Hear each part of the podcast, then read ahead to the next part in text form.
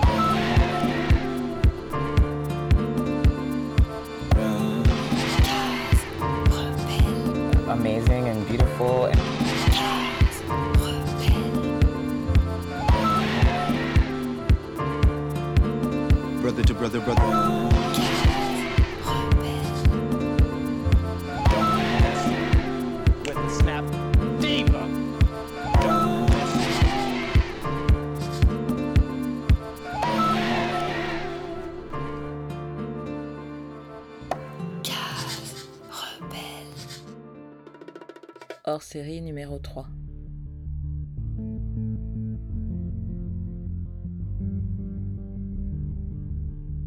Bienvenue à vous sur Case Rebelle. On vous propose aujourd'hui un épisode spécial hors série consacré à Angelo Garant et à la commémoration des trois ans de son assassinat par le GIGN. Le 30 mars 2017, Angelo a été abattu et sa terrible mort s'ajoutait à l'insupportable décompte des victimes des forces françaises de la répression. Angelo Garant avait 37 ans et a été littéralement exécuté par deux tireurs d'une équipe du GIGN, venus le traquer dans des conditions qui en disent long sur le racisme réservé à la communauté des gens du voyage à laquelle il appartenait. Depuis trois ans, sa famille, avec le collectif Justice pour Angelo, se bat inlassablement pour la vérité et la justice. Dans ce podcast, nous accueillons Aurélie Garant, la sœur d'Angelo, qui revient avec nous sur les circonstances de la mort de son frère, sur la criminalisation qui a suivi et sur le traitement imposé à sa famille par la justice. Elle nous parle également de la prison, outil de contrôle social qui a marqué la vie d'Angelo, et du continuum de violence d'État et de racisme à l'encontre de la communauté des gens du voyage.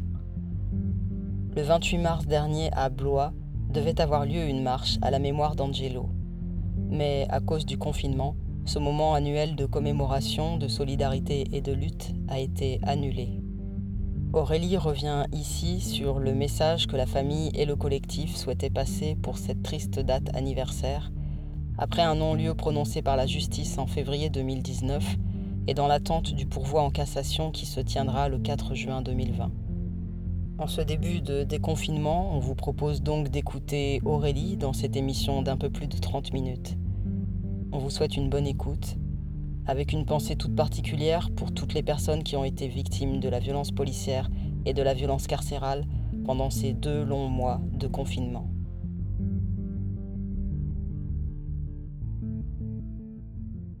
Je suis Aurélie, euh, la sœur d'Angelo.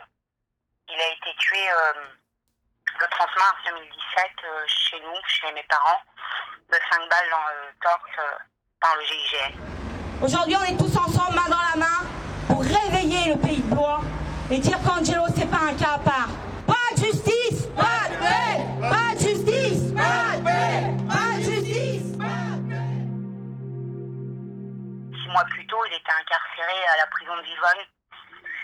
Et euh, il a eu une journée de permission de sortir pour venir voir sa famille dans le Loir-et-Cher.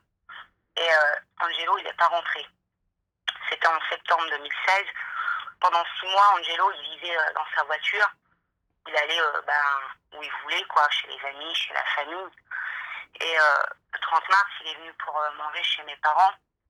Et vers 13h, c'est euh, une antenne du GIGN qui défonce le portail et qui met toute ma famille à terre. Euh, Angelo, lui, il a juste eu le temps de se cacher dans, la petite remise qu'il avait à sa portée. Et pendant ce temps-là, il n'y avait que le GIGN sur les, chez nous, quoi. Ma famille mis à terre, menottée, mitraillette sous la tempe. Ils ont tout fouillé, la propriété, les caravanes. Et euh, ils étaient prêts à repartir. Au moment euh, où ils décidaient de partir, Angelo, il a fait un petit bruit dans la remise. là, ils se sont précipités. euh, et euh, ces cinq hommes du GIGN, dans la petite remise, qui sont entrés. Et aussitôt, il y a eu les tirs. Petite remise, enfin, il n'y avait qu'une entrée, qu'une sortie, en fait. Angelo, euh, il est mort euh, emprisonné. Angelo, il a pris euh, cinq balles dans le torse. Enfin, on l'a appris après. Tout tiré dans les organes vitaux. Ils ont visé Angelo, en fait. Sur les cinq hommes, euh, il y a deux tireurs. Il y en a un, il a mis euh, quatre balles dans le torse et euh, il y en a un autre qui a mis la dernière. Bah, ce jour-là, euh, il y avait ma famille. D'accord, ils n'ont pas vu la scène, mais mes parents ils étaient à peine 5 mètres, ils ont tout entendu. Il y a eu ce petit bruit, il y a aussitôt les coups de feu, quoi. Il a été exécuté, c'est une pure exécution pour nous. Juste après sa mort, enfin, ils ont mis toute ma famille hors euh, la portée de la scène de crime et euh, il a fallu que ce soit ma famille qui aille euh, faire une audition. Et euh, c'est officiellement vers 7 heures que le procureur euh, il annonce le décès d'Angelo en se tapant dans les mains, en disant euh, à mes parents toutes mes condoléances, je vous annonce le décès de Garangelo. Par ailleurs, j'espère que ça ne fera pas comme en 2010 les débordements. En 2010, euh, dans le Loir-et-Cher, c'est un jeune des gens du voyage qui a été abattu aussi, Luigi Duquenet. Et ça avait créé des révoltes. Et le soir, quand je retrouve mes parents et ils me disent ça, je prends ça un peu comme, euh, ben, comme une provocation, puisque le corps d'Angelo était encore chez nous, on n'avait pas le droit d'y revenir, seulement pour prendre des affaires. Et on voit les moyens qui se mettent en place. On voit les cartes CRS qui arrivent. On voit en fait qu'ils qu'ils attendent quelque chose de nous, en fait, une fois de plus. Et on se doute aussi de leur version mensongère. C'est le lendemain, euh, le 31 mars, on voit le procureur euh, sur la chaîne locale en train de, relayer uniquement bah, la version des tueurs, euh, comme quoi qu'Angelo aurait brandi un couteau, qu'il aurait résisté à des coups de taser, qu'il aurait malmené euh, les gendarmes du GIGN, qu'il aurait fallu cinq balles dans le torse d'Angelo pour qu'il tombe. Au bout de la quatrième, à- enfin à leur version, au bout de la quatrième balle, Angelo était toujours debout, quoi. Et ces propos, euh, c'est vraiment appartenant à la communauté des gens du voyage, quoi. On voit tout ça dans les médias. Bah, c'est pas choquant, c'est même habituel. Mais là, on voit tout de suite euh, bah, la tournure que ça va prendre. Je décide de faire euh, une vidéo pour reprendre les propos du procureur qui, qui, salisse Angelo, en fait, qui décrit Angelo comme un évadé euh, en cavale, potentiellement dangereux, potentiellement armé. Dans tous les cas, c'est bien la prison qui lui a accordé sa journée de permission. Donc, il n'était pas si dangereux que ça. Je fais une vidéo, du coup, pour reprendre ses propos en pensant à Asie Adiboula et en disant que bah, de toute façon on ne cessera pas faire et que euh, on va se débattre et que voilà on dira la vérité sur Angelo. Le lendemain j'ai eu euh, j'ai eu du soutien d'Amal Bentounsi d'urgence de police assassine qui euh, heureusement en fait donne les bons conseils bah, choisir un avocat, ouvrir une page Facebook, euh, mettre en place une cagnotte aussi, puisque ben, voilà, quoi, il faut des moyens pour, pour lutter. De là, euh, le soutien vient en fait et, et euh, ben, la lutte dé- démarre. La lutte démarre et on fait notre première marche parce que c'était important d'apparaître dans l'espace public parce que Angelo a tellement été sali, tellement été sali dans les médias locaux en fait qu'on doit dire la vérité que non Angelo il méritait pas ça. Et on fait notre première marche euh, le 22 avril à Blois. On était à peu près euh, 300 personnes. Et c'est là que le combat euh, démarre.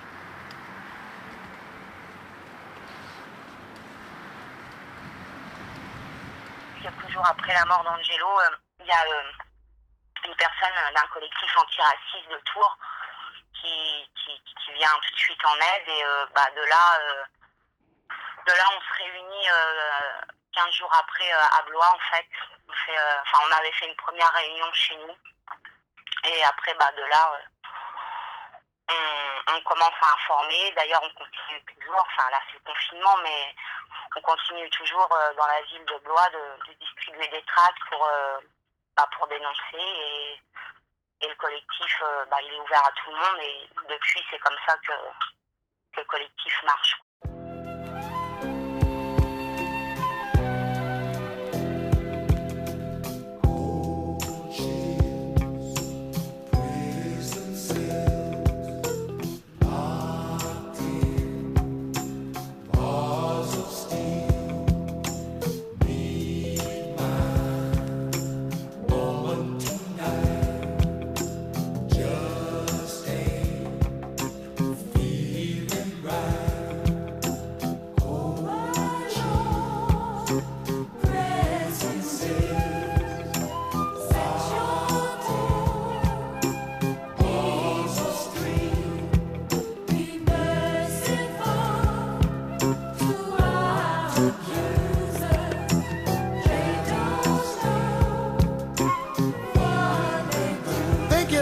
Lost your senses.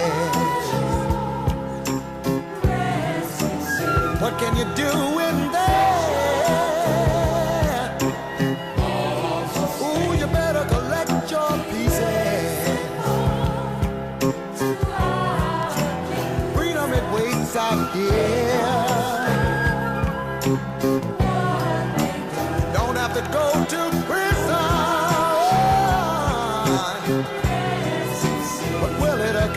accomplish you?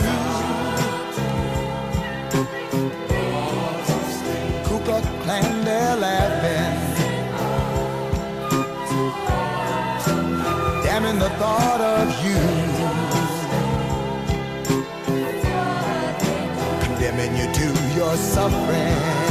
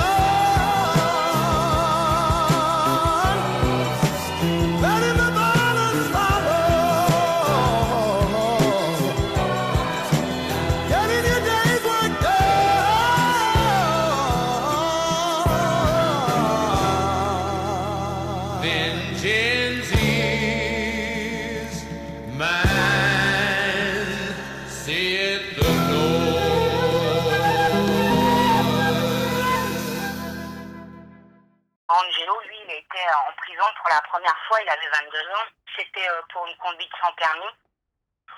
Et euh, la première fois qu'il est passé au tribunal, il avait un avocat euh, commis d'office. Au tribunal, son avocat commis d'office l'a décrit comme Angelo Garant, un pauvre voleur de poules. C'est ce. Quelle pièce de théâtre. Et sur on en a bien rigolé, quoi. Mais euh, en fait, on voit très bien que voilà, quoi, Angelo, il a été jugé en faisant partie euh, de la communauté des gens du voyage et que euh, en prison à 22 ans pour une conduite sans permis. Finalement, euh, il en est ressorti et après, bah, il a fait que des allers-retours en prison. Pour moi, euh, Angelo est mort, euh, on nous a dit euh, remarques, euh, bah, il avait qu'à rentrer, quoi.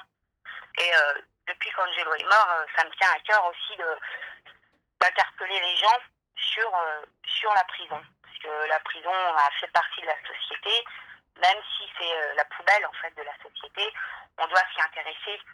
Il me semble que être privé comme ça de, sa famille, être à 3-4 euh, dans 9 mètres carrés, dans un pays soi-disant des droits de l'homme, c'est assez perturbant. Et en fait, on peut pas en vouloir. euh, je me dis, on peut pas en vouloir à Angelo de pas être rentré, puisque à chaque fois qu'il rentrait en prison, euh, il en ressortait, mais avec toujours plus sur le dos en fait, que ce soit les amendes, que ce soit euh, les travaux d'intérêt généraux. La prison, la prison, ça, ça coupe de plus en plus les, les jambes à ceux qui y vont en fait. Comment on peut sortir de ça, de l'engrenage carcéral Alors on entend les beaux discours, euh, la réinsertion, les juges, euh, enfin, mais tout ça, c'est pour moi, tout ça, c'est du blabla, quoi, puisque euh, il s'agit de massacrer les gens. La prison, c'est, ça sert à rien, en fait. On le voit très bien. Quand on voit les chiffres sur la récidive, c'est pas nous qui les invente, c'est euh, 80% de récidive. Et oui, la prison, faut, faut en parler. C'est, une grande euh, violence d'État. Et euh, d'être euh, quand on passe au tribunal et qu'on nous rappelle sans cesse appartenant à la communauté des gens du voyage, ou qu'on est même décrit comme un pauvre voleur de poules, enfin, c'est stigmatisant et enfin, on en arrive aux conséquences que jamais on s'en sort. Et, et ça, c'est pareil, c'est, une question qui devrait percuter tout le monde. À quoi sert la prison? Qui on y met et pourquoi surtout quoi.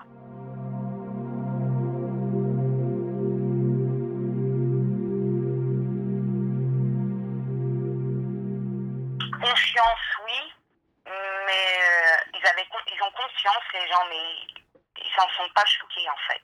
C'est des gens du voyage, voilà, c'est normal. ils, ils sont bons qu'à ça. Enfin, c'est toujours, euh, c'est toujours la même musique en fait.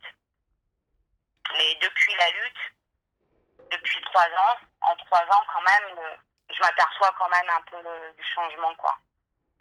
Je m'aperçois que les gens, ils se rendent compte que 5 balles dans le torse d'un homme, quoi qu'il ait fait, à n'importe quelle origine tu peux appartenir, euh, 5 balles tirées euh, dans les organes vitaux sans procès, ça commence à, quand même à interpeller les gens et en même temps, ils ont, tout le monde en a pris plein la gueule ces dernières années, quoi, depuis trois ans. Et euh, bah, ça a éveillé les consciences. Nous, on fait partie des gens du voyage, mais on est sédentarisés depuis, euh, depuis, euh, depuis de nombreuses années. Donc, du coup, on n'a pas trop subi avec les carnets de circulation, mais par contre, vu qu'on est sédentaire, eh ben, on a été ciblé bah, comme bah, les gens du- des quartiers, en fait. C'était dans les villages, c'était les, c'est les gens du voyage, quoi. On était déjà dans leur collimateur pour faire intervenir le GIGN, enfin, sur les gens du voyage, on en fait toujours intervenir euh, les gendarmes. D'ailleurs, Angelo, il est mort euh, par une antenne euh, du GIGN, mais quand il est mort en mars euh, 2017, peu de temps après, on a eu un journaliste qui a fait son, son enquête.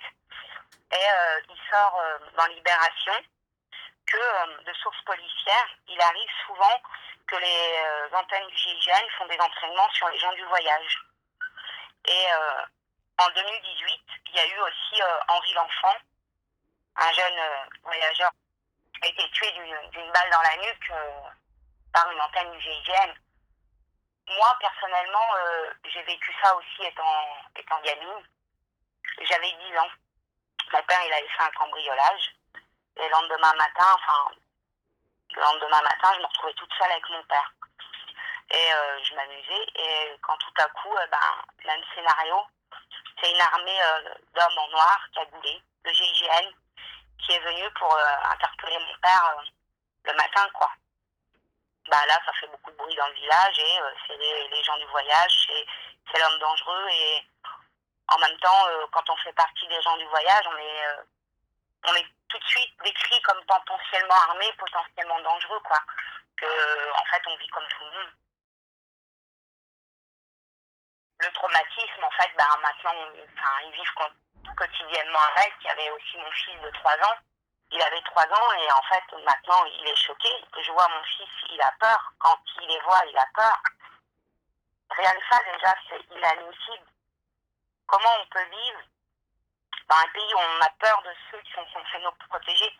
Dans quel monde, en fait, on, on élève nos enfants avec autour de cette violence, quoi? On a beau dire, ah, les gens du voyage, ils sont violents, mais la violence qu'on a subie ici, on est venu nous, nous l'imposer, en fait. Euh, ils ont été, euh, enfin, me noter dans le dos. euh, quand Angelo il est mort, mon père a crié ils ont tué ton frère, ils ont tué ton frère. Ils ont mis un coup de botte dans les reins de mon frère pour l'allonger encore plus bas, encore le mettre encore dans patine, encore plus bas de terre, quoi. Après, quand Angelo il est mort, qu'ils les ont mis hors de la, de la vue de la scène de crime, enfin ça c'est, j'y étais pas moi, mais c'est une image qui me, qui me honte comment ils ont pu faire ça, quoi. Ils ont fait mettre tous les hommes à la lignée et euh, les femmes qui donnaient à boire. Quand le procureur est venu pour demander euh, qu'ils se rendent pour les auditions, la famille, mon père lui a demandé si ça y est, quoi, on était encore, euh, on était encore en 45, quoi. C'est la violence imposée ramène en fait ce que les gens du voyage ont déjà pu vivre par le passé, quoi. La, la, la façon d'interpellation, euh, enfin, en fait, pas grand-chose n'a changé dans le système. Extrait d'une vidéo de Aurélie Garand, postée le 30 avril 2020 sur Facebook. Bonjour tout le monde, Euh, j'avais envie de vous adresser un petit message aujourd'hui, parce qu'on est jeudi 30, et euh, Angelo il a été tué un jeudi 30 mars. On aurait dû marcher euh, le mois dernier, mais vu les circonstances, euh, on ne l'a pas fait, mais en tous les cas, euh, nous on n'oublie pas Angelo, et euh, je vous remercie depuis euh, trois ans. Là on fait le point, en fait, en trois ans on a fait quand même du chemin. La justice nous a rien épargné. Vous avez toujours été solidaires. Et en fait, aujourd'hui, je voudrais que tout le monde ait une grosse pensée pour Angelo et vivement qu'on se retrouve. Et là, à l'heure actuelle, euh, avec les décès qu'il y a chaque jour, c'est l'injustice aussi, quelque part. Et euh, en fait, euh, on doit continuer à combattre l'injustice, quoi. Quoi qu'il arrive. Et euh, il faut pas qu'on lâche. On aurait dû marcher euh, bah, pour la mémoire d'Angelo, avant tout, pour la mémoire de tous, pour rappeler qu'on n'est pas là pour faire des caprices.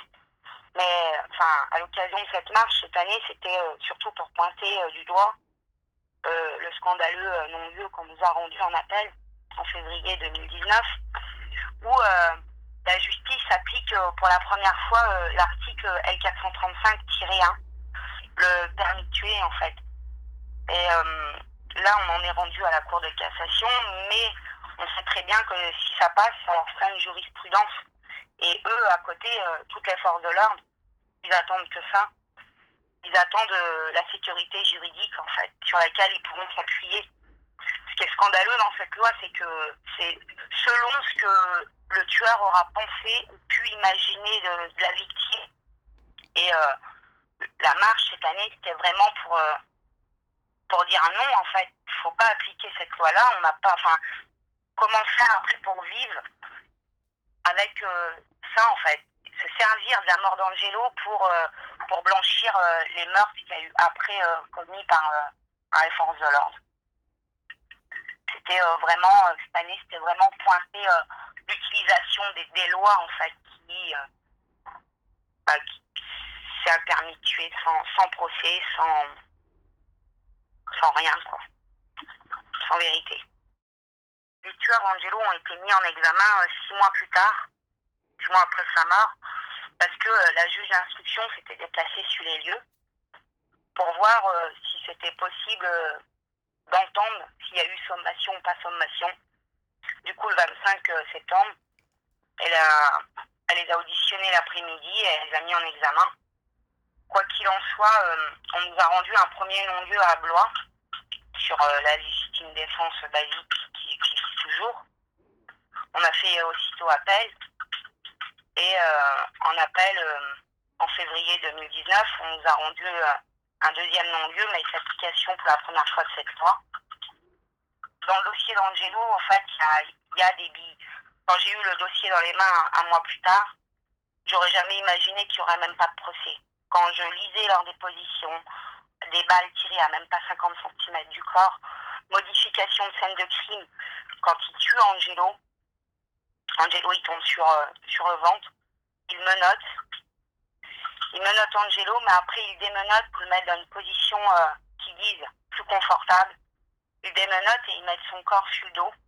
Et euh, ce qu'on voit dans le dossier, les premières photos du corps d'Angelo, c'est Angelo allongé euh, sur le dos avec le couteau dans le prolongement du bras droit. Alors que ben il y en a qui l'ont vu, il y en a qui l'ont pas vu. En fait, ils savent pas trop comment, mais le couteau est rendu comme par magie ici. Donc euh, dans le dossier, je me demandais, enfin il va falloir qu'il s'explique de ça. On a aussi le témoignage du médecin du SAMU qui est venu constater la mort d'Angelo. Il appelle son supérieur pour euh, ben voilà pour euh, dire le, le décès. Et en même temps, il lui dit le gars n'était pas armé. On a demandé à que le médecin soit entendu par la juge, ça a été accepté.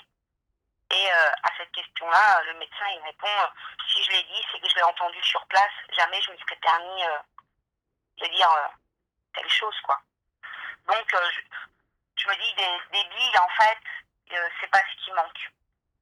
C'est pas ce qui manque et c'est même ce qui nous tue de ne pas avoir de procès.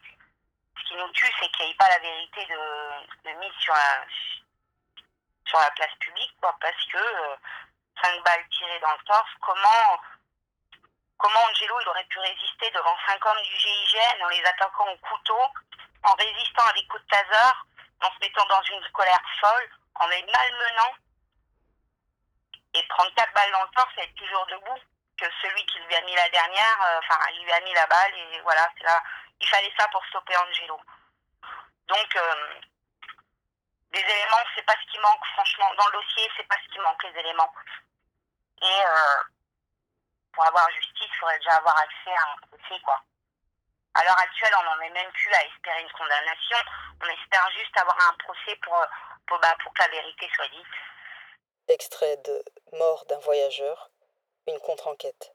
Un livre de Didier Fassin, paru en mars 2020, lu et enregistré par le collectif Justice pour Angelo. Allongé, à cinq mètres de l'entrée de la dépendance, le père en est certain. Il n'a rien entendu. Que les coups de feu, suivis d'une brève plainte, et le cri d'un gendarme, dans le jardin, qui court vers le cabanon. Cessez le feu! Grenadez-le! Maintenant c'est le silence, oppressant. Qu'est-il arrivé à son garçon? Pourquoi ne le font-ils pas sortir s'ils l'ont capturé? Pourquoi ces allées et venues incessantes et ces intrigants chuchotements des gendarmes? Pourquoi ne leur disent-ils rien? Que leur cache-t-on? L'un d'entre eux apparaît dans l'embrasure du cabouin. Il tient dans ses mains un tissu couvert de sang. Le père pense reconnaître le maillot d'Angelo. Il éclate. Ils ont tué mon petit Un militaire lui ordonne de se taire. On avait contacté Didier Fassin pour euh, faire une conférence débat sur Blois, sur la prison, parce que ça nous tient à cœur de parler ça dans l'espace public. Et du coup, il n'avait pas pu, euh, il pas pu venir. Du coup, c'est là qu'il a pris quand même connaissance de l'affaire d'Angelo. Et euh, il a voulu euh, travailler dessus. Et, voilà, en fait. Le résultat, c'est tout ce qu'on attendait d'un procès. C'est que euh, notre version, elle est autant de poids que, bah, que les tueurs, que, que tout le monde qui a eu affaire dans le dossier.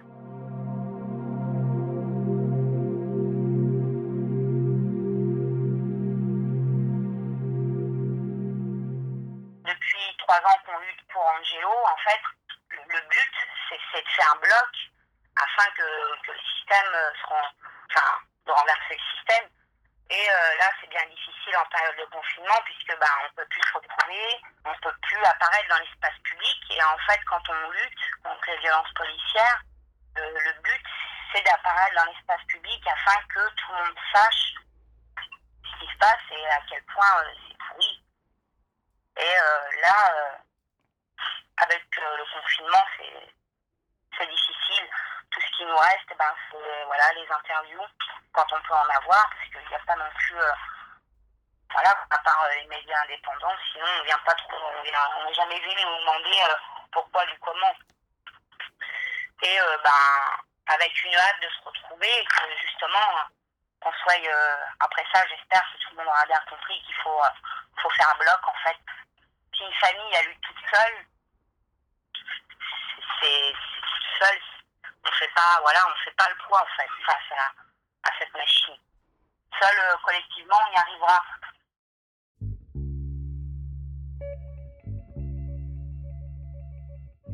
Cet épisode hors série se termine. On remercie chaleureusement Aurélie, toute la famille Garant et tout le collectif Justice pour Angelo. Force et amour à eux, et toutes nos pensées bien sûr pour Angelo. Dans cet épisode, vous avez écouté Prison Song de Tommy Butler et Carlton Williams. Et on se quitte avec le morceau Dove du groupe Simone A bientôt sur Case Rebelle.